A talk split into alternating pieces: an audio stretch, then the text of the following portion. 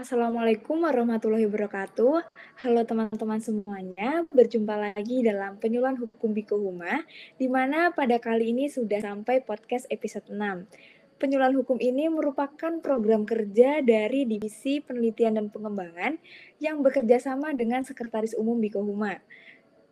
Teman-teman dapat menyaksikan dan mendengarkan podcast kami melalui akun Instagram kami, yaitu Bikuhuma underscore unsur. Kemudian teman-teman juga dapat mendengarkan melalui Spotify kami yaitu Karpet Biru. Nah, sebelum kita berbicara lebih lanjut, uh, izinkan saya memperkenalkan diri. Nama saya Dian Utari, saya anggota Bikuhuma angkatan 25. Saya sebagai ketua divisi kemahiran hukum. Di sini saya ditemani oleh dua narasumber kita yang sangat hebat sekali, yaitu teman-teman perjuangan saya, ada Kak Shen dan Kak Putri. Uh, baik, mungkin kita memperkenalkan dulu uh, kedua narasumber kita. Yang pertama ada Kak Shen, silahkan Kak untuk memperkenalkan diri. Ya, uh, halo teman-teman semuanya. Perkenalkan saya Shena Felina, saya anggota Biko Huma angkatan 25 dan saya berposisi sebagai sekretaris umum. Terima kasih Dian. Baik, terima kasih Kak Shen. Selanjutnya kepada Kak Putri, silahkan untuk memperkenalkan diri. Halo semuanya, saya Putri Milenia Rajanti, saya anggota Biko Huma angkatan ke-26. Di sini saya berposisi sebagai Ketua Divisi Penelitian dan Pengembangan. Terima kasih Kak Dian. Baik, terima kasih Kak Putri dan Kak Shen. Eh, teman-teman, di sini kita uh, berbicara dengan narasumber kita yaitu Kak Shen dan Kak Putri. Saya mengajak Kak Shen dan Kak Putri untuk membahas suatu kasus yang mungkin uh, sudah familiar nih di baik di telinga kita maupun uh, sudah familiar uh, sudah kita baca-baca nih melalui situs di berita-berita online seperti itu. Nah, di sini saya ingin mengajak Kak Shen dan Kak Putri membahas kasus Bapak Juliari di mana beliau ini dikabarkan terserat kasus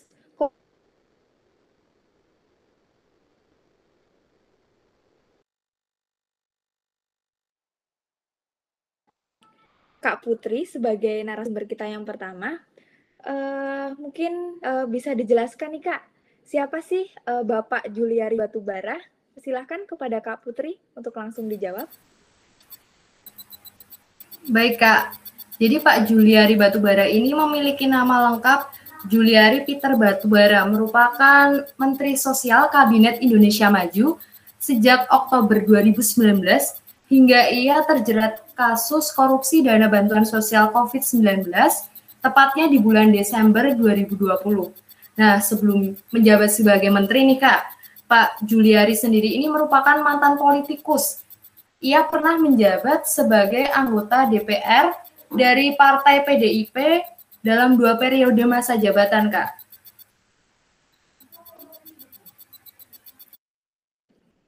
Baik, terima kasih kepada Kak Putri. Jadi uh, Bapak Juliar ini seorang menteri sosial ya teman-teman. Uh, sangat disayangkan seorang menteri terjerat kasus korupsi, apalagi uh, korupsi yaitu korupsi bantuan sosial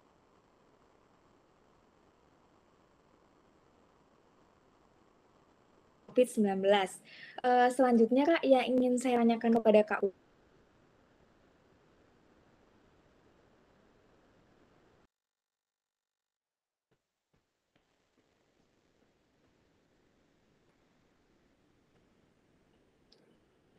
Uh, silakan kepada Kak Putri untuk bisa langsung dijelaskan kronologisnya. Uh, jadi seperti ini Kak, kronologisnya berawal ketika pemerintah melakukan pengadaan bantuan sosial berupa paket sembako melalui Kemensos RI pada tahun 2020. Uang yang digelontorkan pemerintah ini pun mencapai sekitar 5,9 triliun Kak, dengan total 272 kontrak dan dilaksanakan dalam dua periode uh, Pak Juliari sendiri ini menunjuk Mateus Joko Santoso dan Adi Wahyono sebagai pejabat pembuat komitmen atau P2K dalam pelaksanaan proyek tersebut. Dari upaya itu, diduga disepakati adanya fee dari tiap-tiap paket pekerjaan yang harus disetorkan pada rekanan kepada Kemensos. Nah, Ketua KPK, Firly Bahuri menuturkan untuk fee tiap paket bansos disepakati sebesar Rp 10.000 per paket dari nilainya yaitu Rp 300.000 per paket. Kontrak pekerjaan pun dibuat Mateus dan Adi pada bulan Mei sampai dengan November 2020 dengan beberapa supplier sebagai rekanan. Di antaranya ada Ardian Iskandar dan Haris Sidabuke dari pihak swasta dan PT Raja Wali Parama Indonesia atau RPI yang diduga milik Mateus. Penunjukan PT RPI ini pun diduga diketahui oleh Pak Juliari sendiri dan disetujui oleh Pak Adi. Kemudian eh, pelaksanaan paket bansos sembako periode pertama ini diduga diterima fee sebesar kurang lebih 12 miliar rupiah dan Pak Juliari pun menerima berkisar 8,2 miliar. Uh, sedangkan untuk periode yang kedua, Pak Juliari menerima sekitar 8,8 miliar. Uang yang diterima Pak Juliari ini pun digunakan untuk kepentingan pribadi Pak Juliari sendiri, Kak. Jadi uh, Pak Juliari ini dapat dikatakan telah melakukan korupsi seperti itu, Kak. Baik, terima kasih Kak Putri. Jadi uh, yang saya dapatkan dari Kak Putri ini bahwa Bapak Juliari ini uh, korupsi dana bansos dengan mengambil fee dari per paket uh, bansos COVID-19 seperti itu ya Kak. Uh, selanjutnya saya ingin bertanya kepada narasumber kita yang kedua, yaitu ada Kak Shen.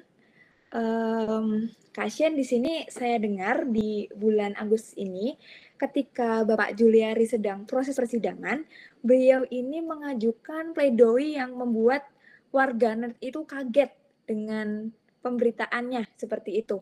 Mungkin bisa Kak Shen jelaskan nih, hal apa yang membuat warganet itu kaget di media sosial pada akhir-akhir ini terhadap kasus yang menyerat beliau ini. Silahkan kepada Kak Shen. Ya, terima kasih Dian. Pertanyaannya uh, di sini uh, tadi seperti yang Dian bilang, warganet itu lagi uh, heboh nih atas pemberitaan akhir-akhir ini. Karena adanya pemberitaan tentang Juliari Batubara uh, saat membacakan pleidoinya itu, di mana isi pleidoinya itu yang membuat warganet tuh agak terkejut-kejut nih, kayak uh, di sini di pleidoinya itu Juliari ini meminta majelis hakim membebaskannya dari semua dakwaan kasus korupsi bantuan sosial ini, bantuan sosial COVID-19 ini, di mana dia tuh mengatakan akhirilah penderitaan kami ini dengan membebaskan saya dari segala dakwaan dan badai kebencian dan hujatan akan berakhir tergantung dengan putusan dari majelis hakim. Katanya itu uh, di pleidoinya dia mengatakan seperti itu. Di sini juga dari sumber yang saya baca uh, ada beberapa poin yang lumayan mengejutkan masyarakat dalam pleidoinya ini yang diajukan oleh Juliari ini. Yang pertama itu ada uh, beliau ini meminta dibebaskan jadi dia memohon agar dibebaskan dari segala dakwaan karena uh, beliau berpikir dengan adanya vonis majelis hakim itu akan sangat berdampak pada keluarganya. Pastinya kan ada hujatan-hujatan yang tadinya menteri uh, sosial gitu kan, terus terjerat kasus korupsi.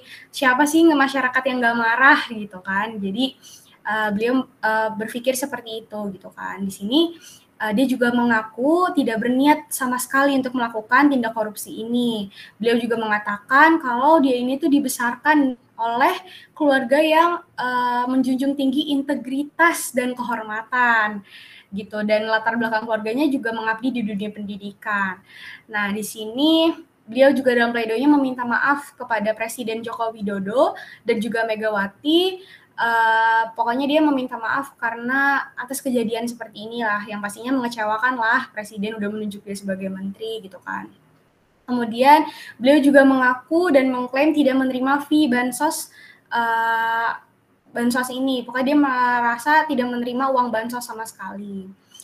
Uh, di sini juga uh, setelah adanya pledoi-pledoi itu tersebut, di sini KPK memberi tanggapan. Di sini KPK meyakini mantan Menteri Sosial ini Julia Juliari ini bersalah sesuai dengan uraian dalam penuntutannya. Pernyataan ini itu juga uh, dijelaskannya itu oleh juru bicara KPK yaitu Ali Fikri. Dalam keterangannya dia bilang KPK itu optimis dengan apa yang sudah diuraikan dalam surat tuntutan akan terbukti dan majelis hakim akan mengabulkan amar tuntutan dari uh, eh, JPU ini. Di sini juga Ali mengatakan kalau uh, pembuktian itu sebagaimana uraian analisis, analisis yuridis JPU KPK sudah sesuai hasil fakta-fakta persidangan sehingga uh, KPK meyakini majelis hakim dalam pertimbangannya akan mengambil alih fakta uh, hukum yang dimaksud gitu. Dan di sini uh, uang suap ini menurut jaksa itu diterima dari Mateus Joko Santoso yang saat itu um, pejabat uh, pembuat komitmen atau PKK pengadaan bansos sembako periode April Oktober 2020 dan Adi Wahyono selaku Kabiro Umum Kemensos sekaligus uh, PPK pengadaan bansos sembako COVID-19 periode Oktober Desember 2020. Gitu Kak Dian. Baik, terima kasih kepada Kak Shen atas penjelasannya. Jadi yang dapat saya ambil dari penjelasannya Kak Shen nih bahwa Bapak Juliari ini uh, ternyata tetap tidak mengakui atas perbuatannya yang telah mengkorupsi uh, dana bantuan sosial untuk masyarakat yang terdampak COVID-19. Seperti itu ya Kak ya. Uh, selanjutnya saya beralih lagi uh, kembali ke narasumber kita yang pertama yaitu ada Kak Putri. Uh, yang ingin saya tanyakan lagi Kak kepada Kak Putri, uh, beliau ini Bapak Juliari ini terjerat atau didakwa pasal berapa ya Kak dalam Undang-Undang Tidak Pidana Korupsi? Silahkan kepada Kak Putri. Eh, jadi Pak Juliari ini didakwa melanggar pasal 12 huruf A atau huruf B atau pasal 11 Undang-Undang Tipikor junto pasal 55 ayat 1 ke 1 KUHP. Sedangkan rekannya yaitu Pak Mateus dan Pak Adi didakwa melanggar pasal 12 huruf A atau pasal 12 huruf B atau pasal 11 dan pasal 12 huruf I Undang-Undang Tipikor. Juntonya sama, pasal 55 ayat 1 ke 1 KUHP. Nah, sedangkan uh, Ardian Iskandar dan Heri Sidabuke sebagai pemberi suap disangkakan melanggar pasal 5 ayat 1 huruf A atau pasal 5 ayat 1 huruf B atau pasal 13 Undang-Undang Tipikor, Kak.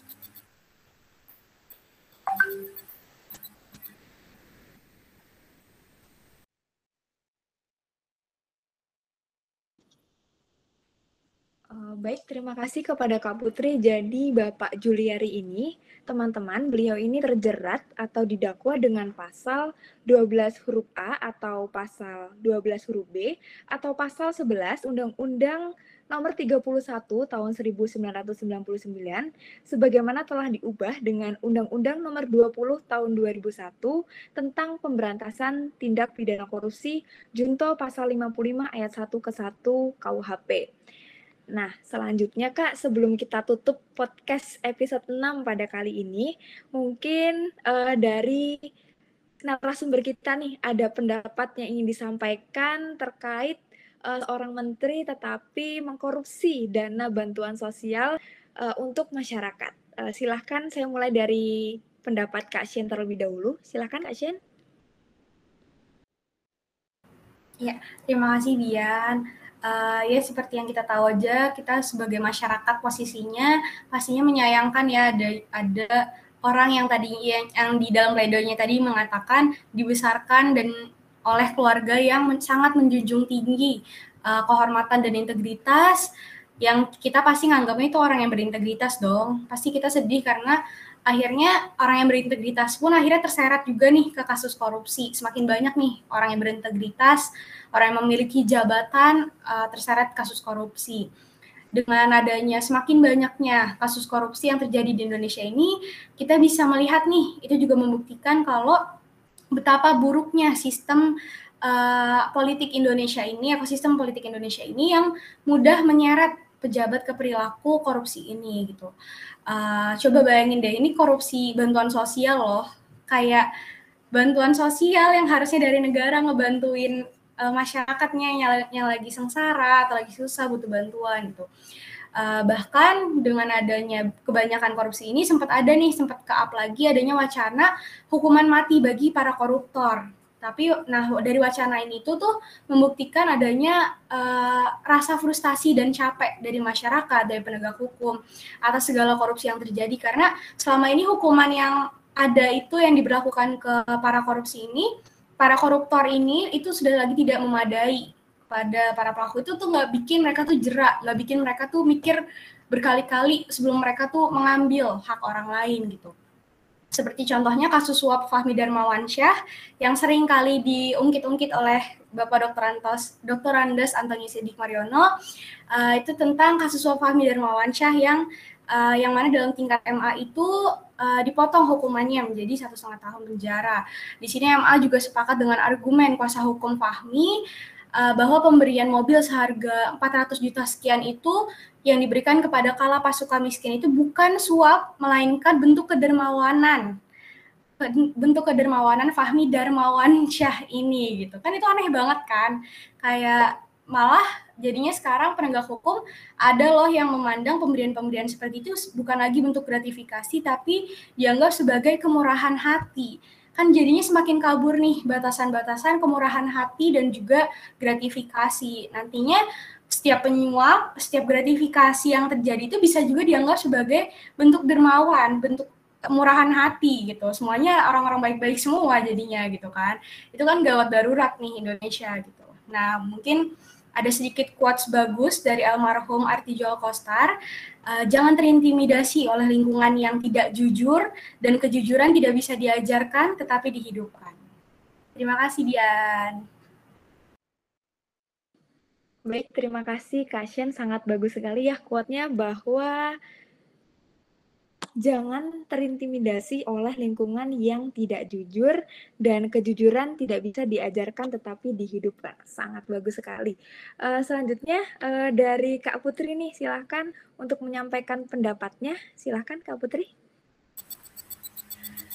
Baik teman-teman, kalau menurut saya sendiri uh, kasus ini merupakan representatif dari ungkapan bahwa hukum itu tumpul ke atas dan tajam ke bawah. Jadi korupsi yang dilakukan oleh Pak Juliari Batubara ini uh, benar-benar tidak etis ya. Bahkan warganet pun menganggap bahwa pledoi yang dilontarkan Pak Juliari pun sangat-sangat seperti Pak Juliari tidak menyadari bahwa apa yang dilakukan ini sangat-sangat merugikan rakyat. Apalagi dana yang dikorupsi adalah dana bantuan sosial eh, COVID-19 di mana sampai saat ini kasus COVID-19 pun belum dapat tuntas dan terselesaikan di negara di negara-negara di dunia. Seperti itu, Kak. Uh, apalagi dibandingkan dengan kasus-kasus seperti kasusnya Nenek Mina, kasus Sri Kuning, uh, kasus mencuri tiga buah kapal saja diputus dengan hukuman Pak Juliari ini malah minta-mintanya untuk dibebaskan kepada majelis hakim seperti itu, Kak. Baik, terima kasih Kak Putri. Saya juga mendapat quote yang sangat bagus bahwa hukum itu tumpul ke atas dan tajam ke bawah ya Kak ya. E, benar sekali. E, izinkan saya berpendapat Kak, menurut saya pribadi sendiri di sini uh, sangat disayangkan seorang menteri sebagai seorang petinggi masyarakat, tetapi beliau ini malah mengkorupsi uang yang seharusnya menjadi hak rakyat seperti itu. Dan lagi-lagi hukum di Indonesia ini uh, kurang memiliki efek jerah bagi khususnya bagi petinggi-petinggi kita karena banyak sekali eh, petinggi-petinggi uh, kita yang masih uh, melakukan korupsi terhadap kinerjanya seperti itu. Uh, mungkin uh, cukup dari saya. Uh, terima kasih Kak Shen dan Kak Putri yang telah meluangkan waktunya dalam podcast penyuluhan hukum kali ini. Saya sebagai moderator mohon maaf apabila dalam saya membawakan penyuluhan hukum kali ini mungkin ada kekeliruan ataupun kesalahan kata dari saya sendiri. Uh, kepada teman-teman semuanya, silahkan teman-teman menyaksikan podcast kami melalui akun Instagram kami yaitu Bikuhuma underscore unsut. Kemudian teman-teman juga dapat mendengarkan melalui Spotify yaitu Karpet Biru. Sampai jumpa, sampai jumpa lagi di podcast Bikuhuma episode selanjutnya yaitu episode 7 di bulan depan. Saya Dian Utari undur diri. Wassalamualaikum warahmatullahi wabarakatuh. Waalaikumsalam. Sampai jumpa lagi teman-teman. Assalamualaikum warahmatullahi wabarakatuh.